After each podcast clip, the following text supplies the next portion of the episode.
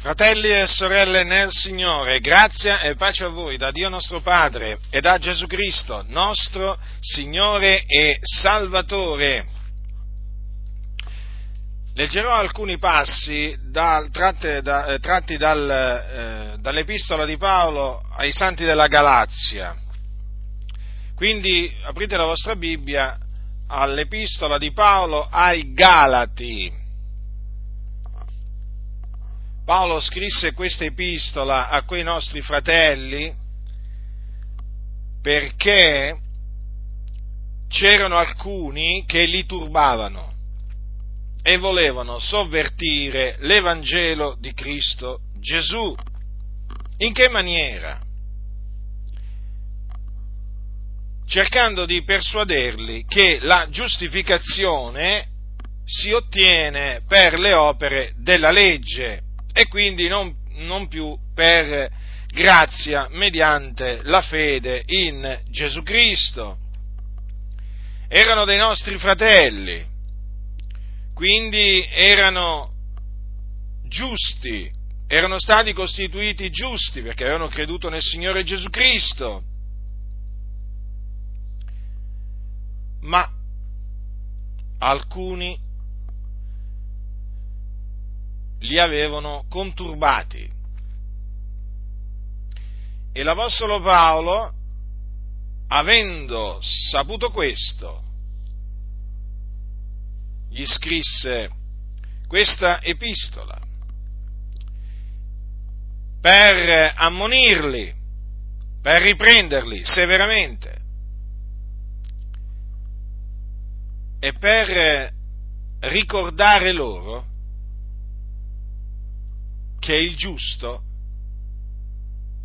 vivrà per fede, ossia per ricordare loro che l'uomo viene giustificato per la fede in Cristo Gesù e non per le opere della legge, poiché per le opere della legge nessuna carne sarà giustificata nel cospetto di Dio, in quanto la legge non è stata data per giustificare l'uomo, ma per far conoscere all'uomo il peccato. E tra le tante cose che Paolo scrisse ai Galati ci sono pure queste, che adesso sto per leggere. Capitolo 3, dal versetto 1. O Galati insensati, chi va ammaliati, voi dinanzi agli occhi dei quali Gesù Cristo crocifisso è stato ritratto al vivo? Questo soltanto desidero sapere da voi, avete voi ricevuto lo Spirito per, le, per, la via delle opere della legge o per la predicazione della fede? Siete voi così insensati? Dopo aver cominciato con lo Spirito, volete ora raggiungere la perfezione con la carne? Avete voi sofferto tante cose in vano? Seppure proprio in vano? Colui dunque che vi somministra lo Spirito ed opera fra voi dei miracoli, lo fa egli per la via delle opere della legge o per la predicazione della fede? Siccome Abramo credette a Dio e ciò gli fu messo in conto di giustizia, riconoscete anche voi che coloro i quali hanno la fede sono figliuoli d'Abramo. E la scrittura, prevedendo che Dio giustificherebbe i gentili per la fede, preannunziò ad Abramo questa buona novella, in te saranno benedette tutte le genti, talché coloro che hanno la fede sono benedetti col credente Abramo, poiché tutti coloro che si basano sulle opere della legge sono sotto maledizione, poiché è scritto maledetto chiunque non persevera in tutte le cose scritte nel libro della legge per metterle in pratica. Or che nessuno sia giustificato per la legge dinanzi a Dio è manifesto, perché il giusto vivrà per fede, ma la legge non si basa sulla fede, anzi essa dice chi avrà messe in pratica queste cose vivrà per via di esse. Cristo ci ha riscattati dalla maledizione della legge, essendo divenuto maledizione per noi, poiché sta scritto maledetto chiunque è appeso al legno, affinché la benedizione d'Abramo venisse sui gentili in Cristo Gesù, affinché ricevessimo per mezzo della fede lo Spirito promesso. Dunque, l'Apostolo Paolo, per confermare ai santi della Galazia che il giusto vivrà per fede e quindi che la giustificazione che dà vita si ottiene soltanto mediante la fede, senza le opere della legge, ha ricordato loro come fu giustificato Abramo. Quindi noi dobbiamo porre molta attenzione a quello che dice l'Apostolo Paolo su Abramo, su come Abramo fu giustificato dinanzi a Dio. Come fu giustificato Abramo? Abramo credette a Dio e ciò gli fu messo in conto di giustizia. Cioè, cos'è che gli fu messo in conto di giustizia? Qualche opera? No, la fede.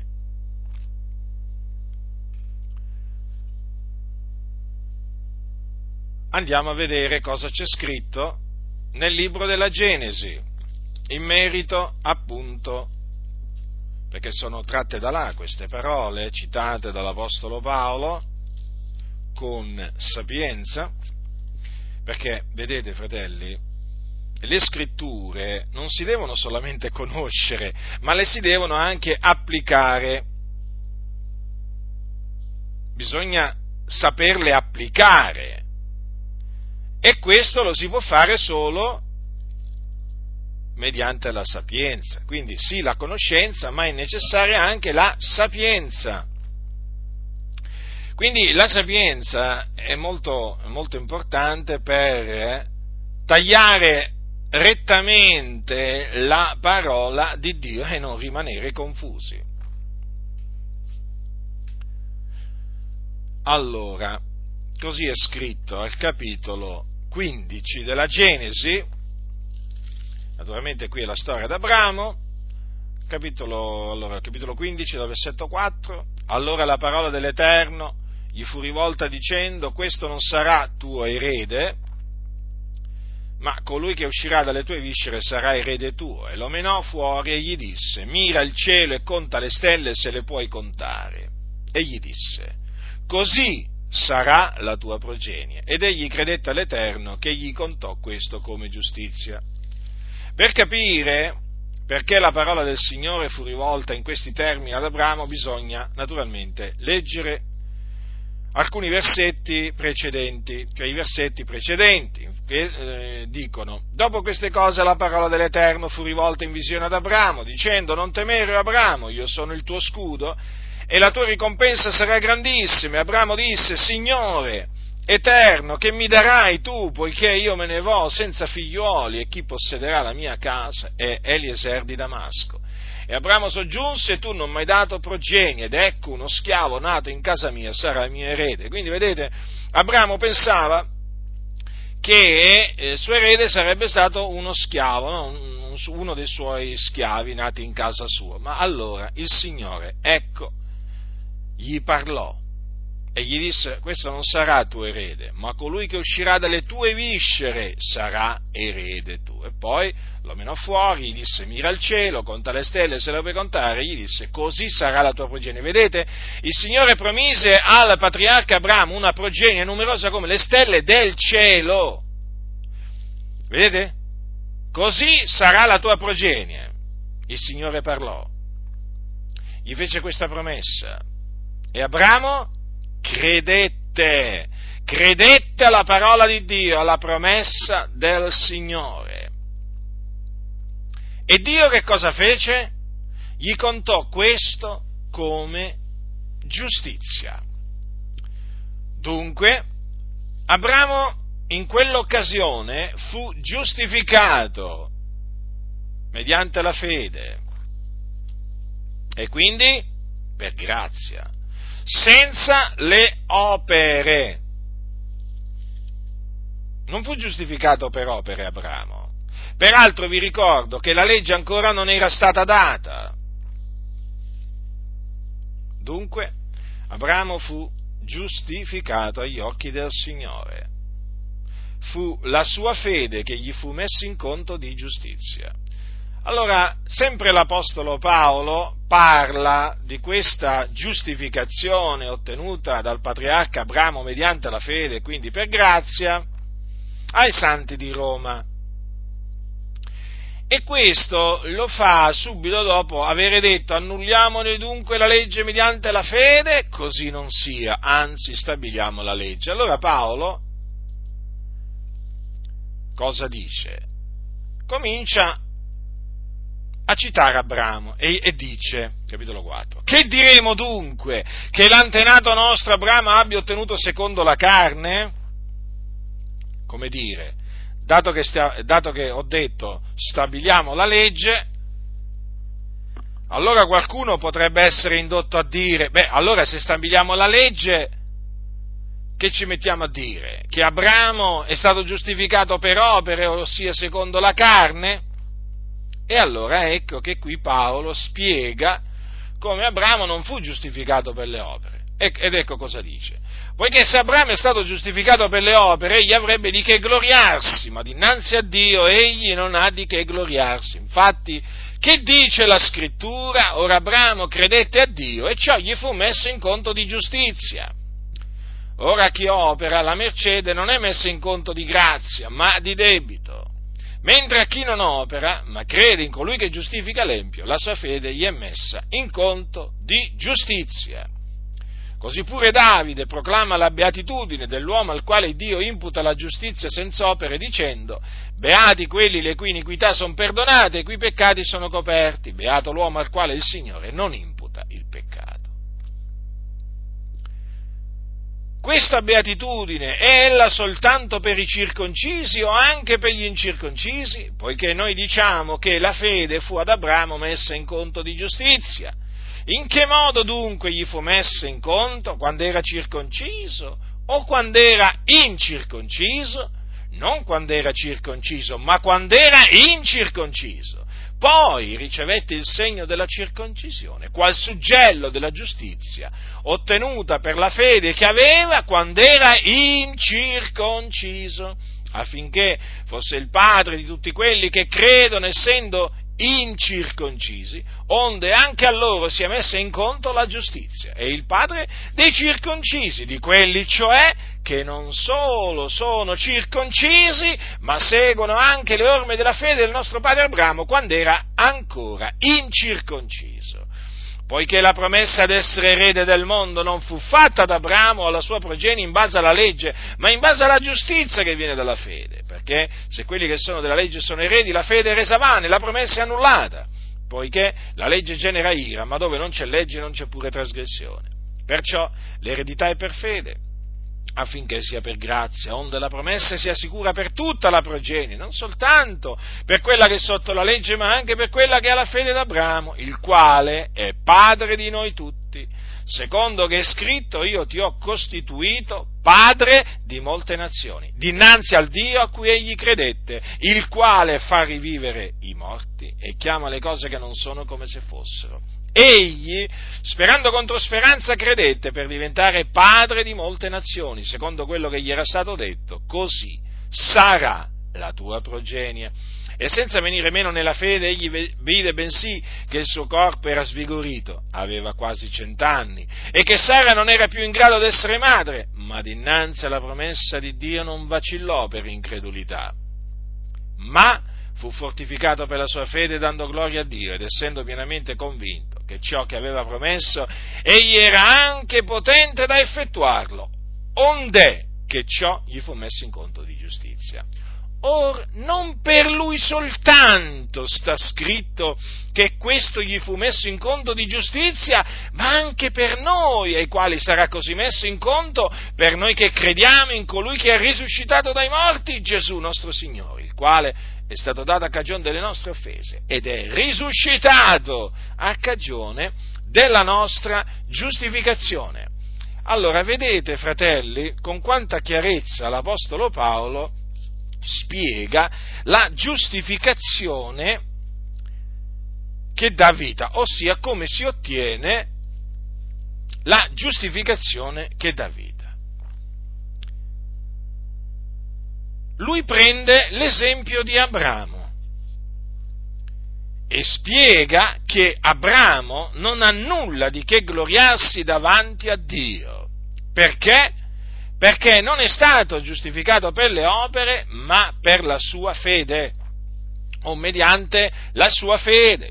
Secondo che è scritto, Abramo credette a Dio e ciò gli fu messo in conto di giustizia.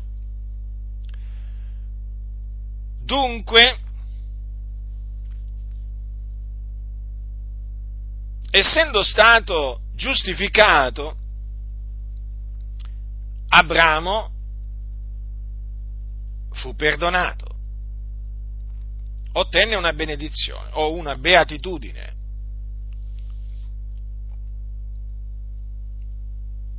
È la beatitudine dell'uomo al quale Dio imputa la giustizia senza opere. Marcatevi queste parole, fratelli, tenetele sempre davanti ai vostri occhi. Stiamo parlando della beatitudine, della benedizione del, de, dell'uomo al quale Dio imputa la giustizia senza opere. Abramo fu benedetto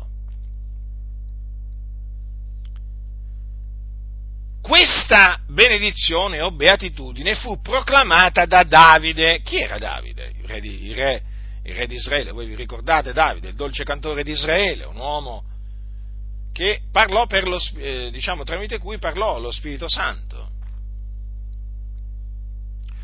Un uomo che l'Apostolo Pietro dichiara essere profeta, era profeta. E quindi lo Spirito di Cristo era in lui. Lo ripeto, lo Spirito di Cristo era in lui. Perché? Perché la scrittura dice che lo Spirito di Cristo era nei profeti e Davide è annoverato tra i profeti. Allora, Davide proclamò la beatitudine dell'uomo al quale Dio imputa la giustizia senza opere. La proclamò di suo, disse questo di suo? No. Lo disse da parte di Dio perché fu lo Spirito di Cristo a dire queste parole tramite Davide. Beati quelli le cui iniquità sono perdonate e cui peccati sono coperti. Beato l'uomo al quale il Signore non imputa il peccato. E badate bene che Davide disse queste parole sotto la legge. Sotto la legge, perché Davide visse sotto la legge. Abramo invece visse in un periodo in cui ancora la legge non era stata data. Quindi marcatevi anche questa differenza. Però vedete, per lo Spirito Davide di, parlò di questa benedizione. E quindi Abramo fu beato, fu reso beato, fu benedetto da Dio in questa maniera. Perché fu giustificato. Allora, questa giustificazione lui la ottenne quando era incirconciso, quando era ancora incirconciso nella carne.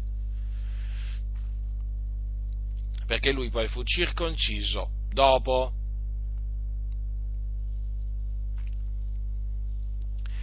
Quando lui fu circonciso, lui era già giustificato, eh? Infatti la circoncisione, com'è chiamato? Com'è chiamata? Il segno della circoncisione è chiamato suggello della giustizia ottenuta per la fede che aveva quando era incirconciso. Questo è molto importante, fratelli nel Signore,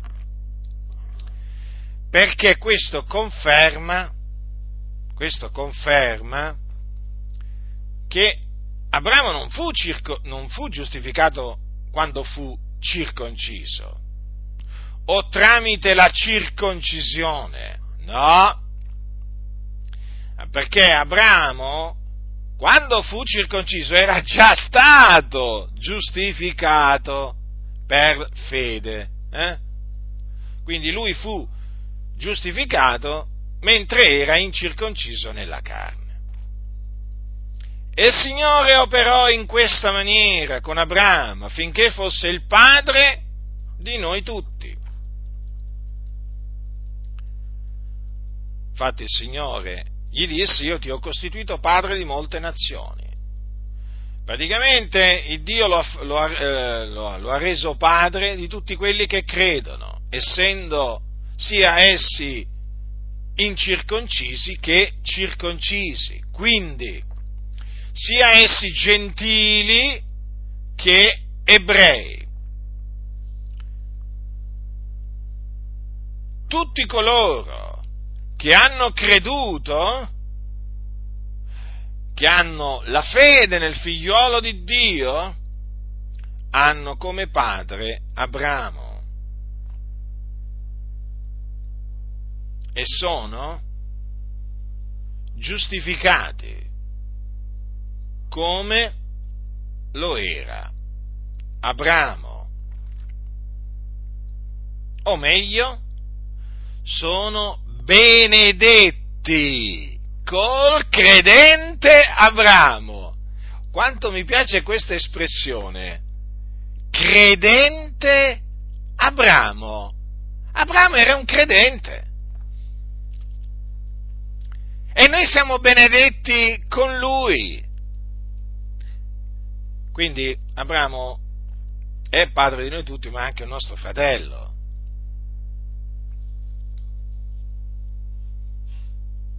Ma allora Abramo era un figliolo di Dio, qualcuno dirà? Beh, c'è qualcuno che può dire che non era un figliolo di Dio, Abramo? Fatemi capire. Fatemi capire, ma se noi siamo figlioli di Dio, mediante la fede in Cristo Gesù, volete che il nostro padre, Abramo, non sia un figliolo di Dio? Ma sarebbe veramente il nostro Dio veramente sarebbe un Dio, un Dio di confusione se le cose stessero no? in un'altra maniera. Certo che Abramo era un figliuolo di Dio, come anche Isacco, Giacobbe, i profeti.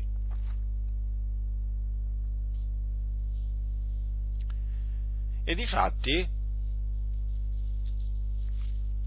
sono nel regno di Dio. Lo ha detto Gesù e noi ci crediamo, perché Gesù ha detto la verità che ha udito da Dio. Così è scritto. Un giorno Gesù disse a taluni, io vi dico, dice così, allora, leggiamo un po' tutto il contesto, va, perché è meglio, perché se, se vi cito solo alcune parole, è, diciamo, il quadro non è poi così chiaro. Allora leggiamo tutto il contesto in cui Gesù ha detto queste parole, secondo le quali Abramo, Isacco e Giacobbe e tutti i profeti sono nei regni di Dio. Capitolo 13 di Luca, dal versetto 22. Ed egli attraversava man mano le città di villaggi, insegnando e facendo cammino verso Gerusalemme, e un tale gli disse, Signore, sono pochi salvati? Ed egli disse loro, sforzatevi di entrare per la porta stretta, perché io vi dico che molti cercheranno ad entrare e non potranno, da che il padron di casa si sarà alzato ed avrà serrata la porta, e voi, stando di fuori, comincerete a picchiare alla porta dicendo, Signore, aprici! Egli rispondendo vi dirà, io non so dove voi siate. Allora comincerete a dire, noi abbiamo mangiato e bevuto in tua presenza, tu hai insegnato nelle nostre piazze. Ed egli dirà loro, io vi dico che non so dove voi siate. Dipartitevi da me, voi tutti operatori di iniquità. Qui vi sarà il pianto e lo stridore dei denti quando vedrete Abramo e Isacco e Giacobbe e tutti i profeti nel regno di Dio e che voi ne sarete cacciati fuori. Ne verranno d'Oriente e d'Occidente, da settentrione e da mezzogiorno, che si porranno a mensa nel regno di Dio, ed ecco, ve ne sono degli ultimi che saranno primi e dei primi che saranno ultimi. Molto chiaro? Mi pare veramente, estremamente chiaro. Gesù, che discese dal cielo, perché Gesù prima era in cielo, il figliuolo dell'uomo, ci ha riferito le parole che il Dio e Padre suo gli ordinò di dire. E tra le parole che il Padre suo gli ordinò di dire ci sono pure queste. Allora, vedrete, vedete, Abramo, Isacco e Giacobbe, tutti i profeti, sono nel regno di Dio. E quindi, ma chi è quell'insensato che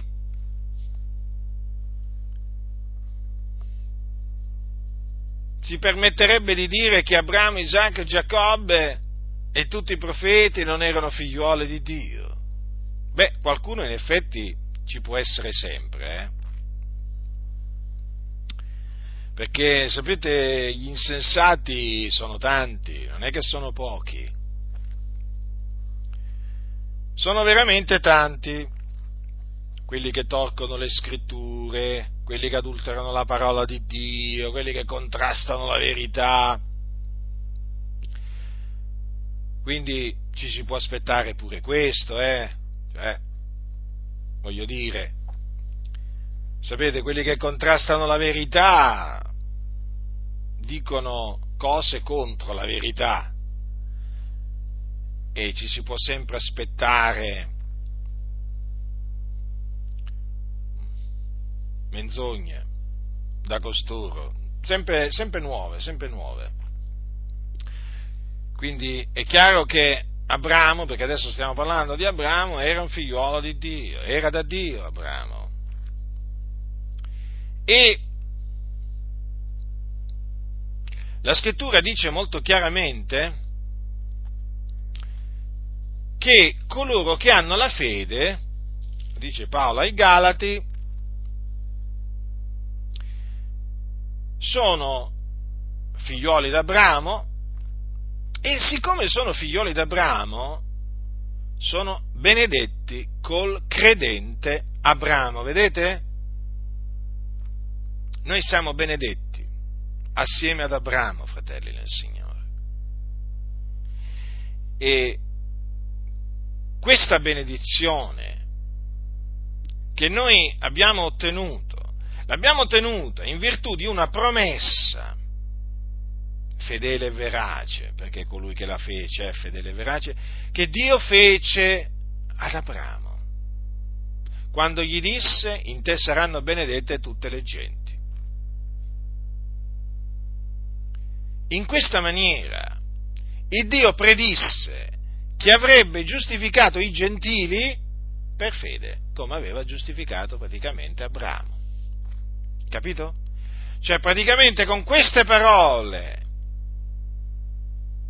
il Dio predisse che anche ai gentili la loro fede gli sarebbe stata messa in conto di giustizia, come era stata messa ad Abramo la sua fede in conto di giustizia. Ecco, in che maniera eh, il Signore ha fatto questa predizione?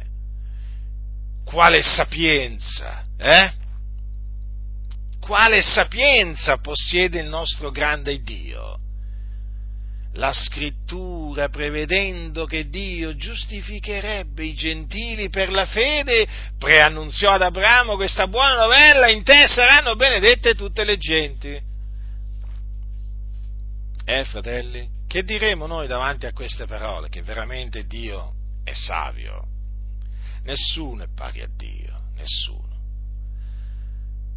I suoi disegni sono fedeli e stabili. Lui fa un disegno e poi lo porta a compimento. Pensate, quanto tempo è passato da, da che visse Abramo, da che Abramo fu giustificato? Sono passati migliaia di anni.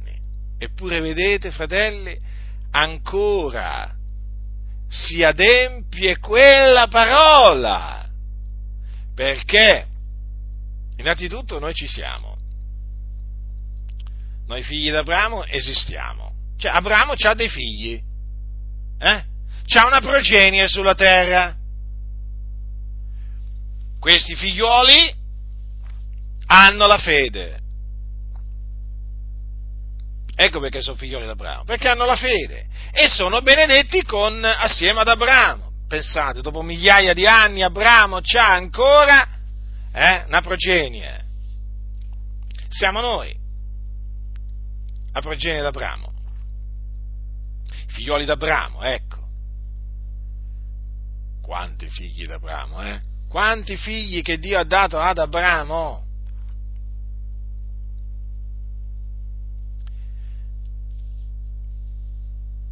E dunque noi abbiamo motivo veramente per rallegrarci, per glorificare Dio, fratelli nel Signore.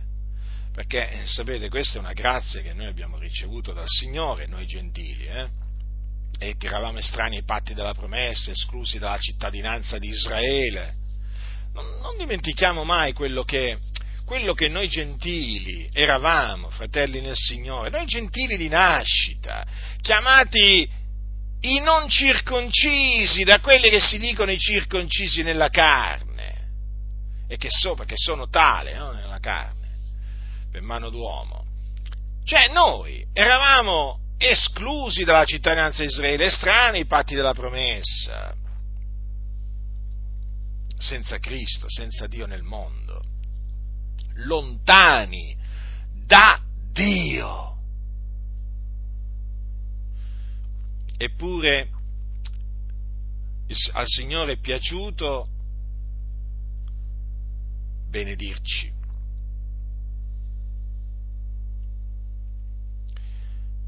Al Signore è piaciuto benedirci giustificandoci, come giustificò il patriarca Abramo, il suo servitore Abramo perché coloro che hanno la fede sono benedetti col credente Abramo. Ricordatevi appunto che questa benedizione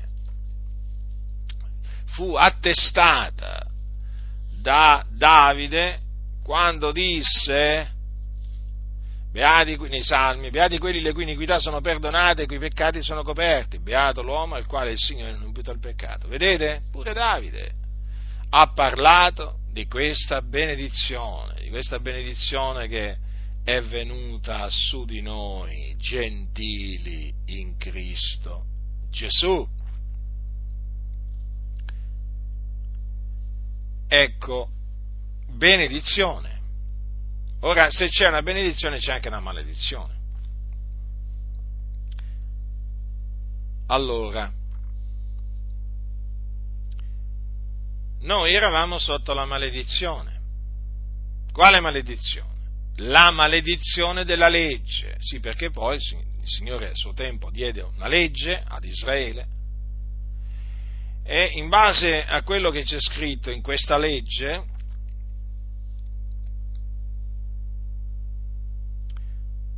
tutti coloro che non perseverano in tutte le cose scritte nel libro della legge per metterle in pratica sono maledetti. Lo dice Dio questo, eh? Maledetto chiunque non persevera in tutte le cose scritte nel libro della legge per mettere in pratica. Ora, noi gentili eravamo sotto la maledizione della legge, ma noi eravamo ribelli, insensati, traviati, servi di varie concupiscenze e voluttà, menanti la vita in malizia, odiosi, odiantici gli uni gli altri, fratelli, seguivamo l'andazzo di questo mondo. Il principe della potestà dell'aria operava in noi, uomini ribelli a quel tempo. Eravamo figliuoli di ira per natura. Eravamo sotto la maledizione della legge. Difatti eravamo figlioli di ira. Quindi vedete? Vedete in che situazione ci trovavamo noi senza Cristo? Mm? Ricordiamoci, fratelli, in che stato ci trovavamo noi agli occhi di Dio, noi gentili di nascita, quando appunto non conoscevamo il Signore. Perché così apprezzeremo quello che oggi siamo per la grazia di Dio, sì, per la grazia di Dio, perché proprio non abbiamo niente di che vantarci nel cospetto di Dio, come non aveva niente di che vantarsi Abramo, perché? Perché noi abbiamo creduto come Abramo e anche a noi la fede ci è stata messa in conto di giustizia. Dunque eravamo sotto maledi- la maledizione della legge.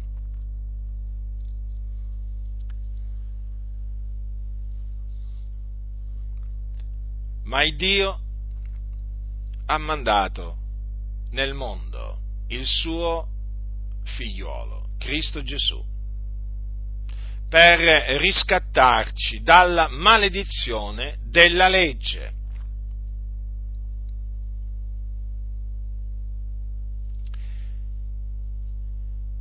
E in che maniera Cristo ci ha riscattati dalla maledizione della legge? Diventando maledizione per noi. Sì, proprio così. Perché nel libro della legge sta scritto maledetto chiunque appeso al legno. E Gesù Cristo fu appeso al legno. Fu messo in croce, crocifisso.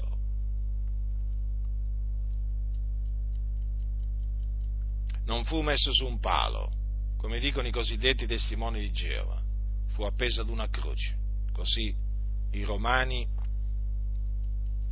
condannavano a morte, questa era la pena di morte che infliggevano i romani ai malfattori. E Gesù, per liberarci dalla maledizione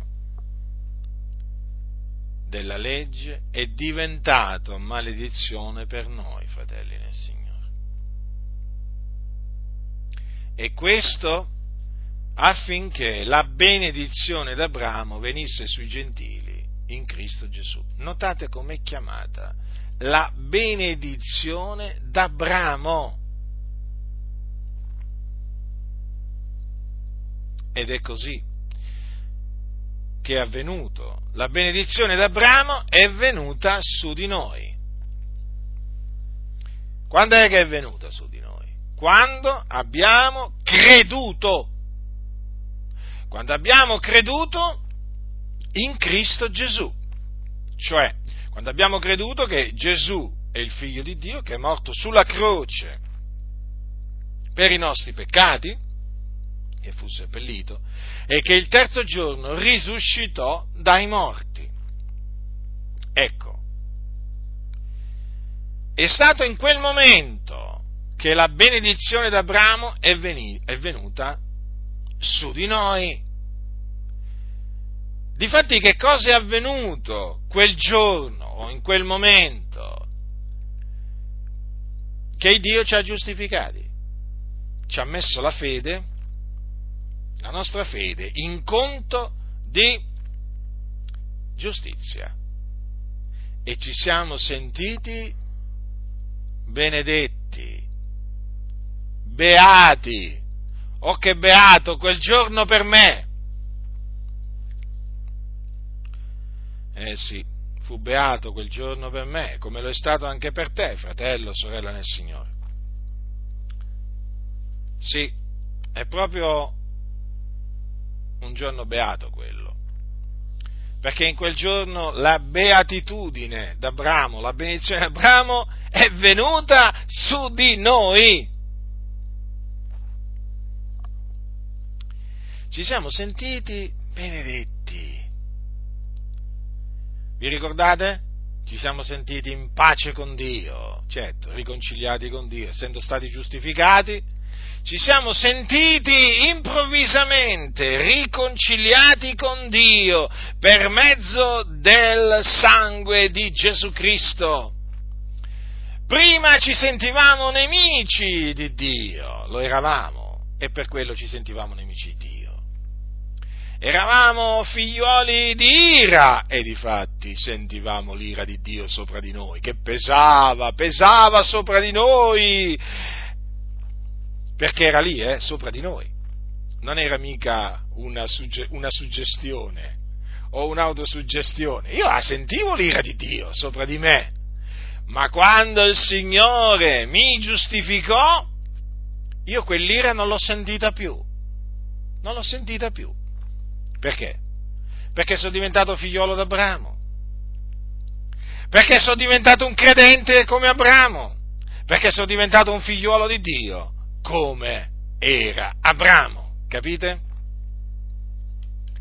Affinché la benedizione di Abramo venisse su di noi gentili in Cristo Gesù, quindi fu necessario la morte del Signore Gesù Cristo. Quanto è importante ribadire sempre quello che ha fatto il Signore Gesù Cristo, il Figlio di Dio, perché Gesù, morendo sulla croce, ci ha liberati dalla maledizione della legge, essendo divenuto maledizione per noi. Gesù, morendo sulla croce, ci ha riconciliati con Dio mediante il suo sangue, mediante il suo sangue, quel sangue che lui sparse sulla croce. E per quel sangue che noi siamo stati riscattati dalla maledizione legge, è per quel sangue che noi siamo stati giustificati. E quindi benedetti col credente Abramo. Vedete, fratelli nel Signore, abbiate sempre davanti la maledizione della legge, nel senso che non perdetela mai di vista, eh? Non perdetela mai di vista, perché se no perdete di vista anche la benedizione d'Abramo. Eh? Tenete sempre in considerazione la maledizione della legge, perché noi eravamo sotto la maledizione della legge. Poi considerate il fatto che adesso siete benedetti col credente Abramo e domandatevi, ma come mai io adesso sono benedetto assieme ad Abramo? Vi dovete fare questa domanda e la risposta è perché Gesù ci ha riscattati dalla maledizione della legge, essendo divenuto maledizione per noi. Quanto è importante parlare della croce, quanto è importante predicare la parola della croce Sapete, l'ho detto tante volte e lo ridico ancora questa volta e se Dio vorrà lo ridirò altre volte. Guardate, c'è una congiura in mezzo alle chiese da parte di uomini che non sono da Dio, c'è una congiura contro la parola della croce, contro la croce di Cristo perché è il fulcro, capite? La parola della croce è il fulcro. Tutto ruota attorno alla parola della croce. Tutto scaturisce dalla parola della croce, che è l'Evangelo. E badate bene, fratelli e sorelle, c'è un attacco premeditato ordito in camere segrete contro la parola della croce di Cristo. Perché il diavolo ha introdotto i suoi ministri in mezzo alle chiese per annullare la parola della croce, per toglierla di mezzo, per toglierla davanti agli occhi dei santi, perché il diavolo odia, detesta la parola della croce. Sapete perché? Beh, potrei dire perché la parola della croce è la parola della nostra salvazione. Ma voglio dirvi anche un'altra cosa, perché sulla croce Gesù Cristo ha fatto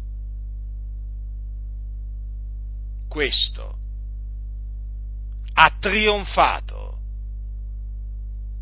sui principati e le potestà e ha trionfato su di loro proprio per mezzo della croce. Dice, avendo spogliato i principati e le potestà, ne ha fatto un pubblico spettacolo, trionfando su di loro per mezzo della croce. Allora, vi domando, Ma non vi pare normale che il diavolo, il principe di questo mondo, odi la croce, o meglio, la parola della croce, che gli apostoli prima e noi adesso annunziamo, certo, è del tutto normale. È logico. Ecco perché ha introdotto i suoi ministri, dei suoi ministri, che sono appunto servi del diavolo in mezzo alla Chiesa, il cui obiettivo è quello di distogliere i santi dalla croce, dalla parola della croce. Ma come diceva l'Apostolo Paolo, dottore, apostolo e dottore dei gentili, dice così, quanto a me, non sia mai che io mi glori d'altro che della croce del Signore nostro Gesù Cristo, mediante la quale il mondo per me è stato crocifisso, io sono stato crocifisso per il mondo. Quindi prestate molta attenzione, perché c'è in atto un attacco, un attacco proprio frontale contro la parola della croce. Attacco naturalmente che proviene dal diavolo. D'altronde, vi rendete conto che cosa ha fatto Gesù? Per mezzo della croce ha trionfato sui principati e potestà, eh? Ha trionfato! Ne ha fatto un pubblico spettacolo. Considerate voi! Ecco perché il diavolo non vuole che si predichi Cristo e lui crocifisso. Ecco perché il diavolo non vuole che si predichi il sangue di Cristo lo spargimento del sangue di Cristo, perché lo spargimento del sangue di Cristo rimanda alla croce, perché è sulla croce che Gesù sparse il suo prezioso sangue. E la croce non deve essere menzionata, la croce non deve essere predicata per il diavolo, perché la parola della croce porta liberazione perché la parola della croce porta benedizione, porta la benedizione d'Abramo. Perché? Perché è mediante la fede in Gesù Cristo, morto sulla croce per i nostri peccati e risuscitato a cagione della nostra giustificazione, che si viene giustificati, che si viene giustificati. Capite? L'uomo è sotto la condanna. L'uomo senza Cristo è sotto la condanna. L'uomo in Cristo è giustificato. Allora, ditemi voi, ma il diavolo cosa vuole? Cosa vuole? Che l'uomo sia giustificato o che l'uomo rimanga sotto la condanna? È ovvio. Il diavolo vuole che l'uomo rimanga sotto la condanna. E siccome che sa che l'unica maniera per uscire da questa condanna e credendo nella parola della croce, allora lui fa in tutte le maniere, no? fa di tutto per evitare che sia predicata la parola della croce. E difatti, nel corso della storia,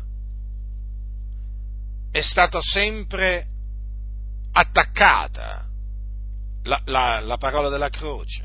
Cioè, è sempre stata attaccata l'opera espiatoria di Gesù Cristo, in una maniera o nell'altra. Il diavolo ha sempre inventato, diciamo, qualche cosa per cercare di annullare, sminuire la morte di Gesù Cristo sulla croce. E beh, d'altronde, e Gesù, vedete, è diventato maledizione per noi. Perché? Eh, perché fu appeso al legno. Capite? Bisogna parlare di quel legno, o meglio, bisogna parlare della morte che Gesù Cristo patì su quel legno, sul legno della croce. Bisogna farlo con ogni franchezza. Perché è proprio mediante la morte che Gesù patì su quel legno che noi oggi siamo benedetti col credente Abramo. Noi possiamo dire oggi siamo il popolo dei giusti. Oggi possiamo dire veramente che siamo una generazione eletta.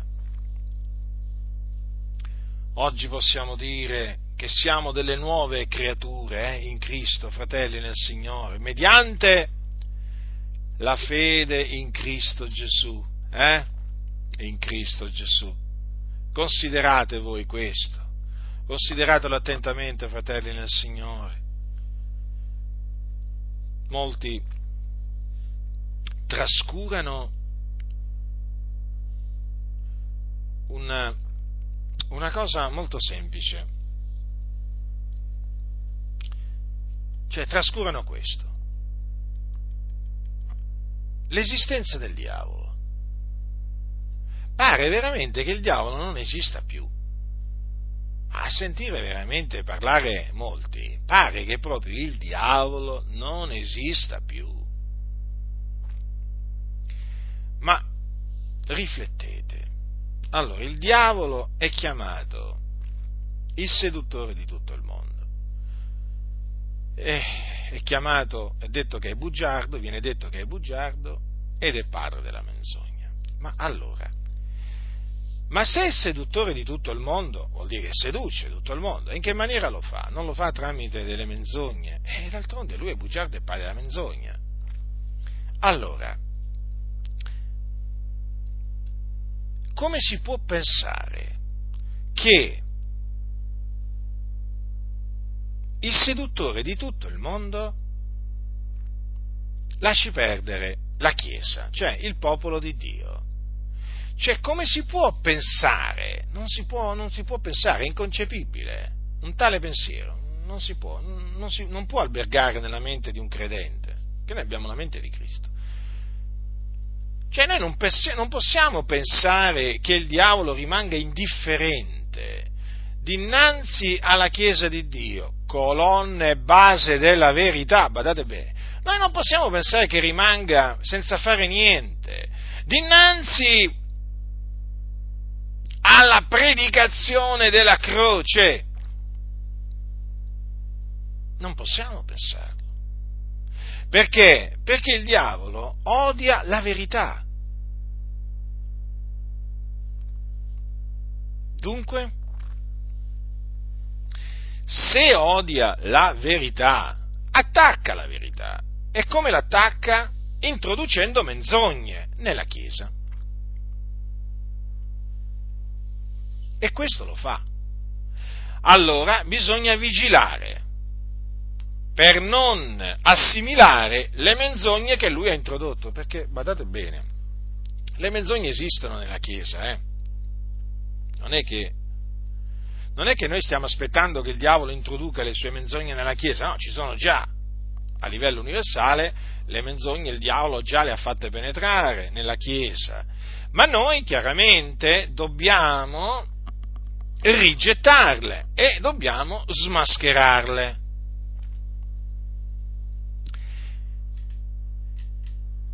E uno degli attacchi più portentosi che il diavolo ha lanciato fino ad ora, lo ha lanciato contro la parola della croce. Eh sì, ma perché guardate che il diavolo sa quello che c'è scritto nella Bibbia, eh? Non pensate che non lo sappia, lo sa, e proprio perché lo sa che lui cerca di annullare quello che sta scritto.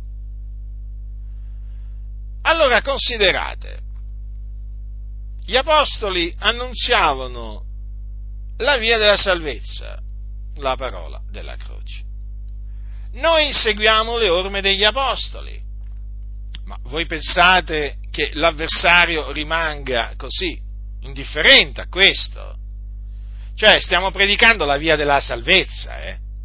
Non è che stiamo predicando una delle tante vie di salvezza come se ce ne fossero tante. No, no. Stiamo predicando l'unica via di salvezza che esiste.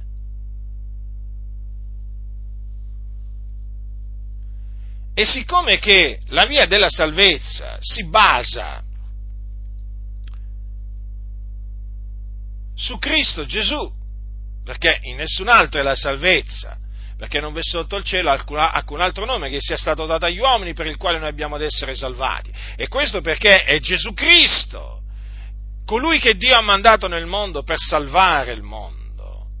È Lui, è soltanto Lui che Dio ha mandato in questo mondo per riscattare gli uomini dalla maledizione della legge. Non c'è qualcun altro oltre a Lui, solo Gesù Cristo. E Lui l'ha fatto. Vedete? È morto sulla croce per i nostri peccati. Ha versato il suo sangue sulla croce per la remissione dei nostri peccati. Quindi l'opera l'ha compiuta. Ora quest'opera viene predicata. Deve essere predicata. E allora ecco che l'avversario si scatena contro il messaggio dei servitori dell'Iddio Altissimo. Messaggio che annunzia in Cristo Gesù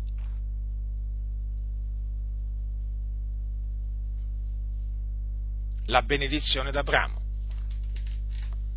Quindi la giustificazione per grazia mediante la fede nel Signore Gesù Cristo. Ma sapete quante religioni nel mondo insegnano che l'uomo si può salvare facendo il bene. Non pensate che sia solo, diciamo, la religione ebraica a dire questo. O la Chiesa Cattolica Romana, qualcuno dirà, ma veramente, pure la Chiesa Cattolica Romana, certo, pure la Chiesa Cattolica Romana insegna una salvezza per opere. Quello è il suo messaggio. Ma ce ne sono tante eh, di, di, religioni nel, nel mondo e che insegnano che l'uomo appunto può salvarsi mediante delle opere buone. È una menzogna. Perché? Perché Dio dice il giusto vivrà per fede. Lo ha detto Dio, quindi è la verità. Se il giusto vivrà per fede, è così, non è in un'altra maniera. Non è che c'è scritto il giusto vivrà per le opere, no, il giusto vivrà per fede. E c'è anche scritto se si tira indietro l'anima mia non lo gradisce. Quindi è di fondamentale importanza continuare a vivere per fede. Eh?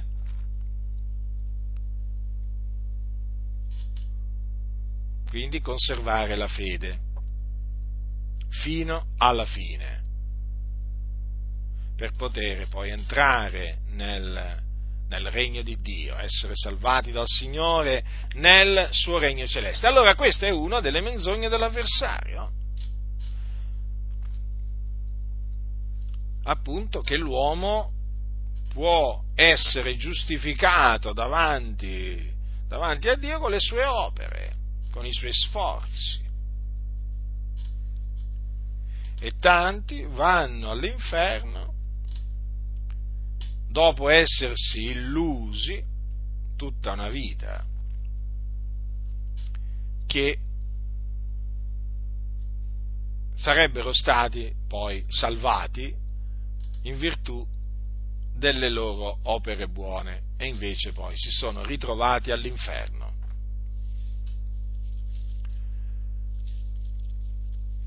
Ecco che la parola della croce che noi annunziamo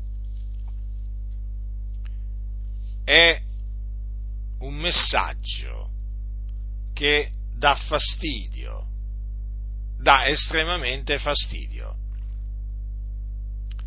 al regno di Satana. Eh, perché? Perché è la verità, capite? Perché è la verità.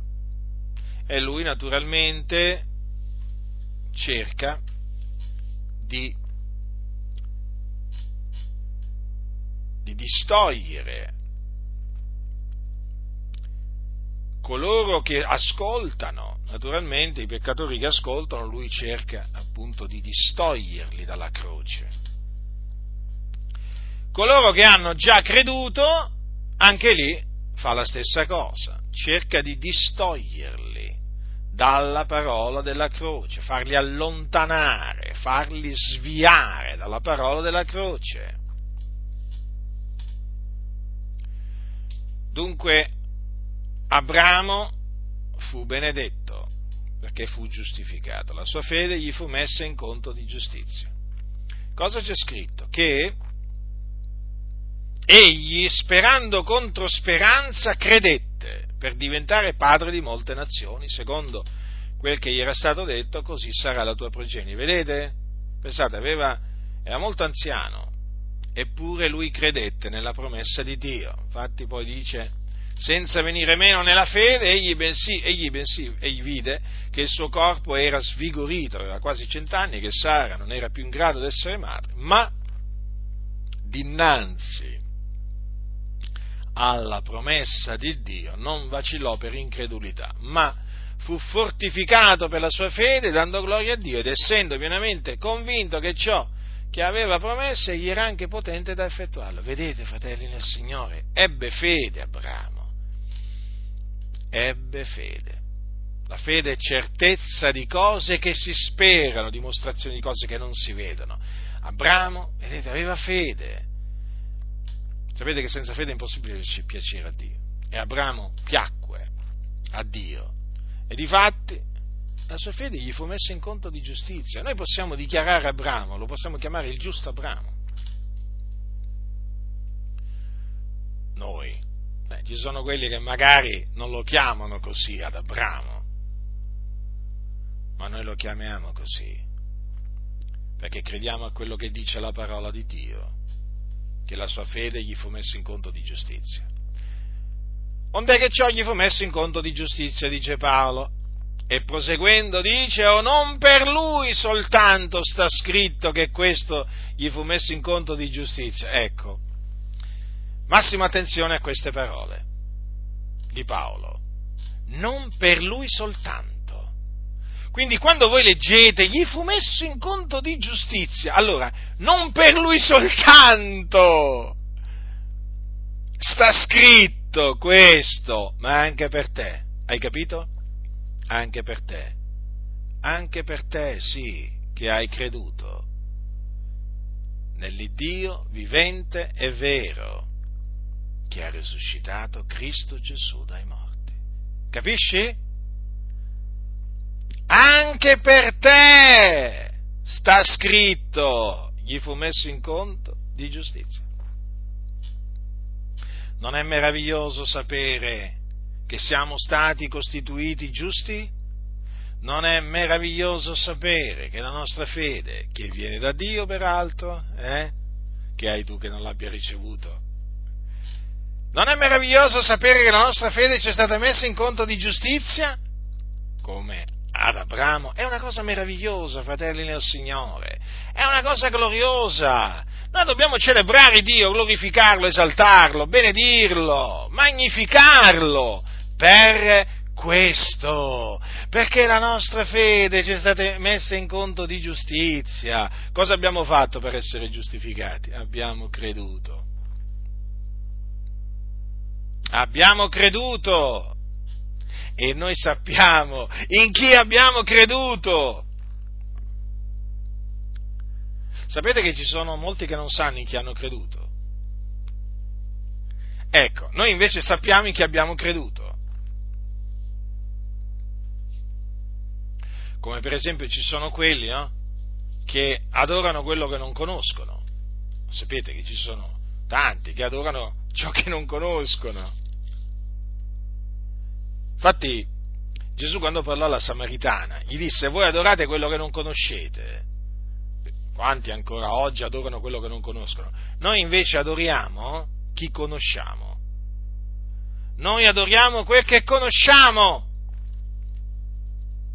Perché noi conosciamo l'Iddio vivente e vero. Noi conosciamo di Dio e Padre del nostro Signore Gesù Cristo. Allora la nostra fede ci è stata messa in conto di giustizia, ecco perché possiamo dire giustificati dunque per fede, abbiamo pace con Dio, per mezzo di Gesù Cristo nostro Signore. Capite? Perché la nostra fede ci è stata messa in conto di giustizia. Allora, appunto, vi stavo dicendo, la nostra fede da dove viene? Da dove viene la fede che noi abbiamo? Ma viene da Dio, fratelli. Anche la fede, vedete? Quindi, veramente non abbiamo proprio niente di che gloriarci davanti a Dio. Dio ci ha dato di credere, fratelli, Dio ci ha dato di credere. Ma avete mai riflettuto che ci fu un tempo nel quale voi non credevate? Anch'io, ci fu un tempo nel quale non credevo, non credevo, e rifletto, e rifletto, e rifletto, e ancora rifletto, e dico, eh, in effetti non credevo. Non credevo, non credevamo, eravamo increduli. E un giorno siamo diventati credenti. Eh? Col credente Abramo. Quindi praticamente, essendo diventati credenti, no? siamo entrati a far parte della famiglia di Dio. E allora uno si deve domandare, ma come ho fatto a credere io? Ci sono tanti oggi increduli che rimangono increduli fino alla fine. Ma io come ho fatto a credere? Cosa mi ha spinto a credere? E allora? Vai nella Sacra Scrittura e leggi appunto che il Dio ci ha dato rispetto a Cristo di credere in Lui. Quindi, alla fine, dobbiamo riconoscere veramente che non abbiamo nulla, fratelli, nel Signore che non abbiamo ricevuto dal Signore. Ma veramente, guarda, guardate, veramente non abbiamo niente che non abbiamo ricevuto dal Signore. Siamo in obbligo veramente di rendere grazie a Dio perché riconosciamo che tutte le cose vengono da Lui, tutte le cose. Ecco perché noi esaltiamo Dio. Noi non esaltiamo noi stessi, beh, ma di questo se ne sono accorti tutti. Noi esaltiamo Dio, ma perché Lui ci ha dato di credere.